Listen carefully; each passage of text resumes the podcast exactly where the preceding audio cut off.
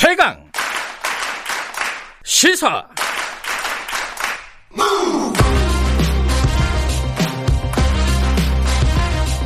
지금 여러분께서는 김경래 기자의 최강 시사를 듣고 계십니다. 네, 어, 고 박원순 전 서울시장 성추행 의혹 사건 이게 이제 사망이 7월 초였으니까요. 지금 두 달이 좀 지났습니다. 어, 검찰 경찰 수사 진행 중인데 어떻게 진행되고 있는지가 이렇게 잘 나오지는 않고 있어요. 지금 진행이 제대로 되고 있는지도 잘 모르겠고 오히려 이제 여러 가지 어, 피해자와 관련된 논란들이 좀 있죠. 어, 예컨대 아니 뭐 증거를 공개해야 되는 거 아니냐 이런 얘기도 있고 피해자와 피해자 변호인에 대한 공격들도 꽤 많았습니다. 어, 공식적인 기자회견 말고는 따로 인터뷰를 안 하셨는데 그 피해자 측 대리인이죠 김재련 변호사가 며칠 전에 한겨레와 인터뷰를 했고요. 그리고 오늘 어, 저희가 인터뷰를 하기로 했습니다. 어, 스튜디오에 모셨습니다. 어, 피해자 대리인 김재련 변호사님 나와 계십니다. 안녕하세요. 네, 안녕하세요. 어, 이게 사실은 개별적인 인터뷰라는 게 좀 부담스러운 부분들이 있잖아요. 이게 피해자가 있고 그래서 어, 쭉안 하시다가 최근에 이제 한결이랑 하고 오늘도 이제 저희랑 개별적인 인터뷰를 하는 건데 어떤 뭐 변화된 상황이 있는 건가요? 어떤 부분 이유에서 음. 이런 인터뷰를 하게 되신 건가요? 그 저희가 고소를 한 이후에 예. 상황은 예. 계속 진전이 되어 오고 있는데 어, 그 고소한 직후였던 7월, 8월 네. 이럴 때는 상황이 워낙 휘몰아치는 상황이었거든요. 네. 그래서 기존에 고소했던 사건들에 대해서 추가로 증거를 확보해서 제출하고 네. 이런 일들로 저희 대책위는 좀 분주했었고요. 네. 이제는 어느 정도 사실관계가 좀 정리되고 했기 때문에 음.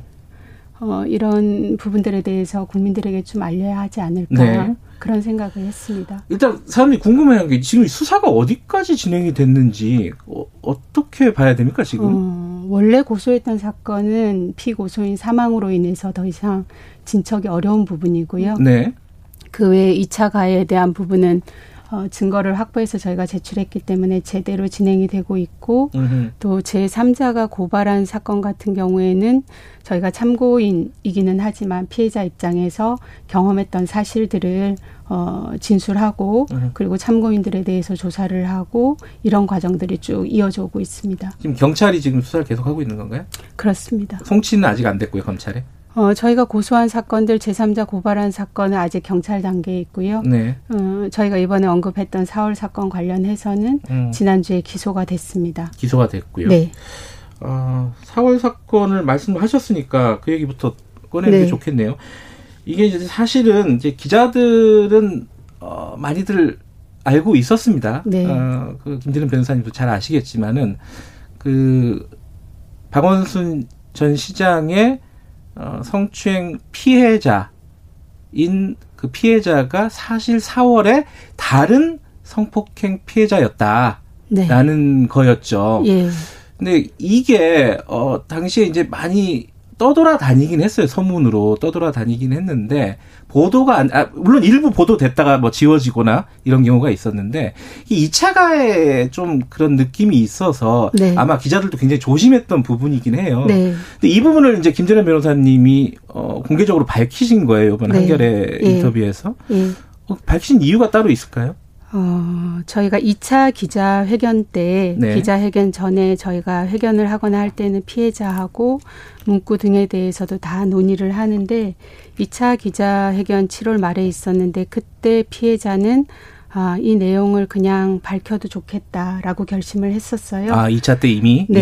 예. 그래서 저희가 제가 기자회견 할 때 아마 제 워딩 중에도 보면 피해자가 작성한 진술서가 유출된 경위에 대해서 고소해서 조사 진행 중이다 이런 얘기가 있었는데 네. 방금 말씀 주신 것처럼 언론에서도 2차 피해 방지를 위해서 그 부분에 대한 명시적 언급을 안 해주셨거든요. 맞아요. 그럼에도 불구하고 유튜브에 보면 4월 사건과 관련해서 어 피해자가 그 실제 등장하지 않는데 마치 피해자가 등장하는 CCTV처럼 이런 음. 가짜 유튜브 내용들이 떠돌아다니고 그게 기사화가 되고 네. 이런 것들이 피해자에게는 굉장히 힘든 네. 상황들이었습니다. 피해자는 4월 사건, 그 다음에 박 시장 사건이 공통적으로 서울시 내부의 구조적인 문제 하에 발생했다고 보는 것이기 때문에 네. 피해자가 그 부분에 대해서 더 이상 이렇게 가짜 뉴스가 돌아다니는 것을 네. 감당하는 것은 적절치 않겠다 라고 판단을 해서 어, 인터뷰를 통해서 언급을 해달라라고 네. 해서 언급하게 됐습니다. 네, 말씀하신 대 기소가 됐다고 하셨잖아요. 네. 그럼 어떤 혐의인가요? 구체적으로는? 법적으로는? 어, 사실 진행 중인 사건이고 상대방이 있기 때문에 네. 이야기하는 건 조심스럽지만 네. 어, 저희가 수사할 때의 죄명은 준강간이었습니다. 네, 준강간 혐의로 수사를 했고 기소가 이미 됐다. 네. 그렇죠? 네. 예, 말씀하시죠. 예, 그 지난 목요일 저녁에 기소가 된 걸로 알고 있는데 네. 기소할 당시 죄명 이런 것은 저희가 공소장을 확인을 해봐야지 음흠. 정확히 알 수 있을 것 같습니다. 지금 상황에서는 수사는 준강간으로 네. 수사를 했다. 네. 근데 이게 어 사실은 이 박원순 전 서울시장 성추행 의혹 사건과 사실 연결이 되는 부분이 있습니다. 뭐냐면은 이 사건에 대한 처리가 제대로 안 된 부분에 대해서 문제 제기가 있었다는 거잖아요, 피해자가. 네. 어떤 부분이 처리가 제대로 안 됐다는 거죠? 어, 피해자는 4월 사건에 대해서 사건 발생을 인지한 이후에 네. 당일 바로 형사 고소를 했습니다. 네. 그러나 피해자는 직업 공무원이고 앞으로 30년 이상 공무원 생활을 해야 하기 때문에 피해 사실이 조직에 알려지는 것을 원치 않았거든요. 네. 어, 며칠을 피해자가 병가로 어, 병가로 쉬다가 출근을 했는데 출 근하는 날 서울시 다른 직장 상사로부터 연락을 받았습니다. 네. 그 내용은 다름 아닌 4월 사건 관련한 언급이 들어있는 내용이었고 네. 합의에 관련한 내용이었고 그래서 피해자는 본인을 드러내지 않으려고 했던 사실이 이미 조직에 소문이 났다라는 사실에 굉장히 충격을 받았고요. 네. 어, 이에 피해자가 그 인사 담당하시는 분에게 네. 어, 진상 조사와 징계를 요청했습니다. 네. 어, 그런데 제대로 조치가 취해지지 않았고 오히려 그 4월 사건의 가해자가 어, 직위 해제가 아니라 전보 발령이 났습니다. 음. 전보 발령이 났고 어, 그 업무는 피해자하고 업무 연관성이 있는 부서로 전보 발령이 났기 때문에 피해자가 거기에 대해서도 문제 제기를 다시 하고 네. 그리고 피해자가 이 사건이 어 이, 이런 식으로 무마돼서는 안 된다고 생각했기 때문에 네. 너무 고통스럽지만 피해자가 직접 이 사건에 대한 걸 써서 언론사 여섯 군데 제보를 했고 네. 그래서 언론에서 4월 23일 오후부터 기사화가 되면서 네. 어 그제서야 어, 그 다음 날로 직위 해제가 된 것으로 알고 있습니다. 음.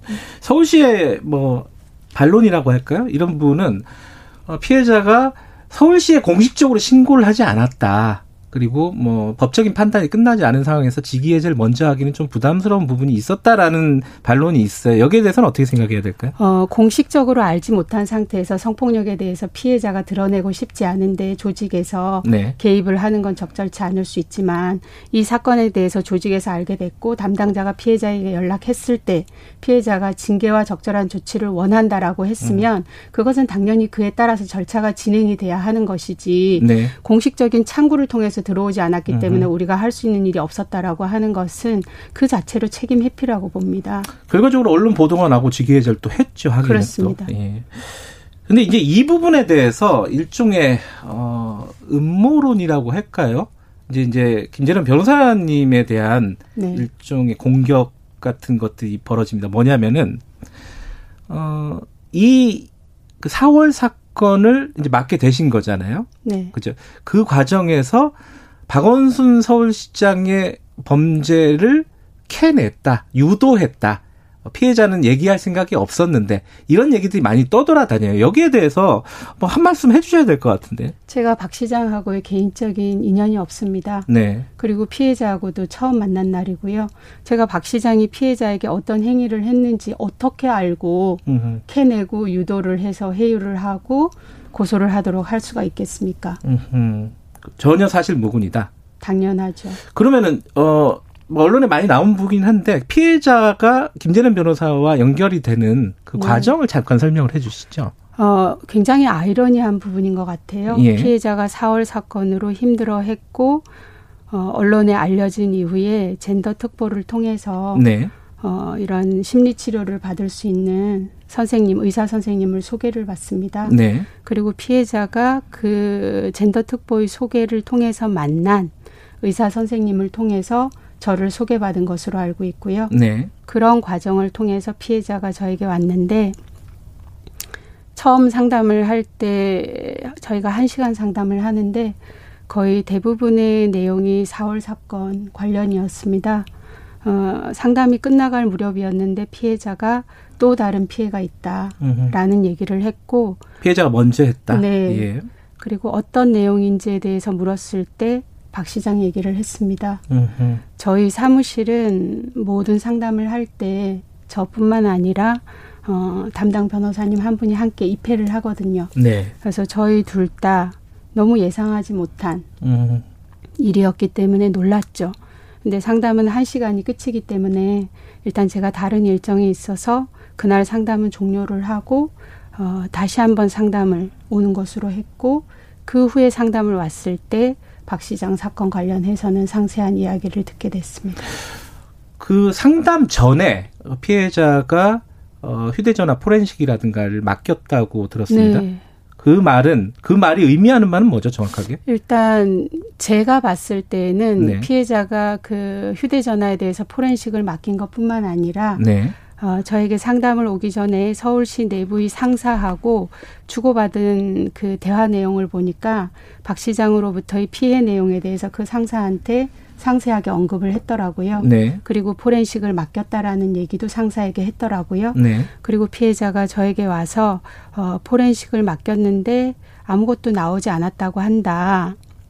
그런데 그 업체분이 피해자에게 다시 전화해서 핸드폰을 가지고 오라고 하고 업체하고 연결돼 있는 변호사가 있으니 소개해 줄 수 있다고 한다. 네. 그 얘기를 저에게 하더라고요. 네. 그래서 제가 나오지 않았는데 변호사를 연결해 준다는 거는 뭘까? 음흠. 그리고 핸드폰을 다시 가져오라고 했을 때 이 핸드폰을 다시 가져가는 것이 적절할까? 그런 의문이 들더라고요. 그래서 핸드폰에 대해서 포렌식을 하는 것은 필요해 보였기 때문에 어, 제가 같이 별도의 포렌식 음. 업체에 가서 어, 맡겼던 거죠. 그러니까 피해자가 어, 변호사님하고 상담하기 전에 이미 어, 박원순 시장과 관련된 증거를 모으기 시작하고 있었다. 그러니까 박원 그 변호사님을 만나고 박원순 시장에 대한 어떤 그 폭로라든가 고소가 결정된 아닙니다. 게 아니라는 네, 거죠. 네. 음. 예. 지금 피해자의 상황은 어떻습니까? 예. 두 가지 지금 범죄에 다 지금 어, 진행이 되고 있기 때문에 수사가 네. 굉장히 어려울 것 같은데 건강이라든지 여러 가지 상황은 어떻습니까? 어, 몸 건강도 그렇고 정신 건강도 그렇고 네. 지금 문제가 없다라고 하면 그게 오히려 비정상이겠죠. 음흠. 다만 이 사안에 대해서 관심을 가져주시고 응원해 주시는 많은 분들이 있기 때문에 그런 것에 힘을 얻어서 피해자가 하루하루 견뎌내고 있습니다. 네. 피해자가 면접을 볼 때요. 네. 어, 얼굴을 보기 위해서 불렀다. 면접관이 이런 얘기를 했다는 네. 인터뷰를 봤습니다. 그 말은 외모를 뜻하는 건가요? 어, 저희는 그렇게 봤습니다. 왜냐하면 음. 피해자가 인터뷰할 면접 볼 당시에 사용했던 핸드폰을 네. 최근에 저희가 포렌식을 해서 나온 그 대화를 보고 이 얘기를 한 건데요. 어, 피해자가 면접 보고 나와서 씁쓸했다라고 친구에게 문자를 보냅니다. 네. 친구가 왜 그러냐라고 했더니 어, 나는 메르스 관련해서도 읽고 네. 인터뷰에 잘 응하기 위해서 그러고 갔는데 얼굴 보기 위해서 불렀다. 음흠. 그리고 어, 면접 끝나고 나오려고 하는데 그 당시 피해자가 근무했던 곳을 지칭하면서 거기 있을 인물이 아니다. 인물이라 하면 네. 외모를 네. 지칭하는 거라고 보시는다는 거죠? 제가 그렇게 보는 게 아니라 피해자가 그렇게 음, 인지를 음. 했기 때문에 네. 친구에게 씁쓸했다라는 음, 표현을 하는 거죠. 만약에 이분의 역량이라든지 이런 걸 보고 얘기하면 씁쓸할 게 아니라 자, 자신을 평가해 주는 것에 대해서 네. 기분이 좋을 일이죠. 네. 근데 얼굴을 보고 얼굴을 보기 위해 불렀다. 거기 있을 인물이 아니다라고 네. 하니까 씁쓸했다라는 표현을 친구에게 함께 했더라고요. 네.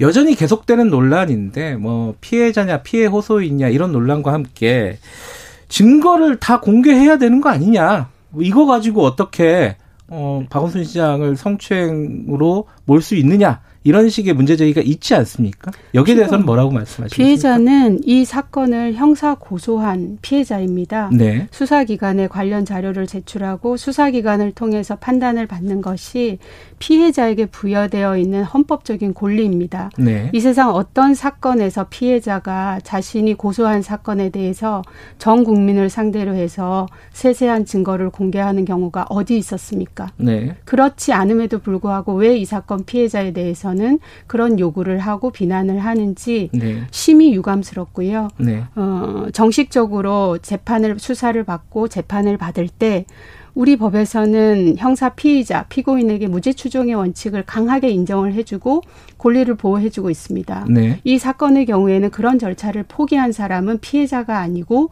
피고소인입니다. 네. 음. 관련해서요. 며칠 전에 MBC가 입사 시험을 치는데 피해자냐 피해 호소인이냐 어 이거 어떻게 생각하느냐는 취지의 문제를 냈다고 합니다. 이거 어떻게 보셨습니까 이 부분은? 어제 기사를 통해서 확인했는데요. 네. 어, 굉장히 유감스럽게 일단 생각을 합니다. 네. 피해자는 이 상황에 대해서 참 잔인하다라고 음. 표현을 하던데요. 우리가 성폭력 피해자가 자신의 피해를 증명하기 위해서는 도마 위에 올려놓은 생선하고 똑같아집니다. 네. 사람들이 살도 발리고 뼈도 추리고 그런데 이 사건에 있어서 피해자는 현재 사건을 진행하고 있는 피해자입니다. 네. 이 피해자에 대해서 피해 호소인이라고 명명했던 분들이 공식적으로 사과를 하고 용어가 정리가 됐습니다. 네. 그럼에도 불구하고 언론사에서 다시 이거를 논쟁화를 한 것이고요. 네. 1,800명의 응시자들이 일정한 시간 동안 이 살아있는 피해자를 도마 위에 올려놓고 음. 이 사람을 뭐라고 부를지 본인들이 결정하는 상황을 만들어 버린 것입니다. 피해자 입장에서는 내가 피해를 입었다고 주장하고 법에 고소를 했고 우리 법에서는 그 단계부터 피해자로 명명을 하고 절차상의 보호 규정을 적용을 하고 있고 네. 피해자의 무료 법률 구조를 받을 수 있도록 하고 있고 그런 절차를 이 사건 피해자도 지원받고 있는 것인데 도대체 어디에도 없는 피해 호소인이라는 명칭을 쓰는 것이 맞는지에 대해서 이렇게 의도를 가지고 질문을 하고 논제로 던지는 것 자체가 매우 유감스럽고 안타깝다라고 네. 생각합니다. 제가 알기로는 김진현 변호사님은 그 성폭행 관련된 변호를 굉장히 오랫동안 여러 건 맡으셨던 분으로 알고 있습니다. 이번 네. 사건이 우리 한국 사회에서 가진 의미 간단하게 좀 정리하고 마무리하죠. 이 사건은 그 성적인 괴롭힘 부분에 대한 법적 판단의 문제를 이미 넘어서 버린 것 같습니다. 네. 비서로 채용할 때 피해자의 근로의 주체성이 부정되고 대상화를 하는 이런 절차 자체가 수많은 여성 근로자들에게도 공이 적용되는 문제라고 보기 때문에 개선이 돼야 하고 비서실에서 근무하는 이 비서들에게 사적 노무를 시키는 부분들 그리고 성적 괴롭힘에 대해서 도움을 요청했을 때 그 누구도 제대로 멈출 수 있도록 개입하지 못하는 문제 그리고 이것이 알려졌을 때 가해자에게 제대로 책임을 묻거나 조치가 취해지지 않는 부분 부분들 이런 전반적인 것에 대해서 우리가 고민을 하고 제도 개선이 필요합니다. 알겠습니다. 지금까지 박원순 전 시장 성추행 의혹 사건 피해자 대리인 김재련 변호사였습니다. 고맙습니다. 감사합니다. 자, 1부 여기까지고요. 잠시 후 8시에 2부로 뵙겠습니다.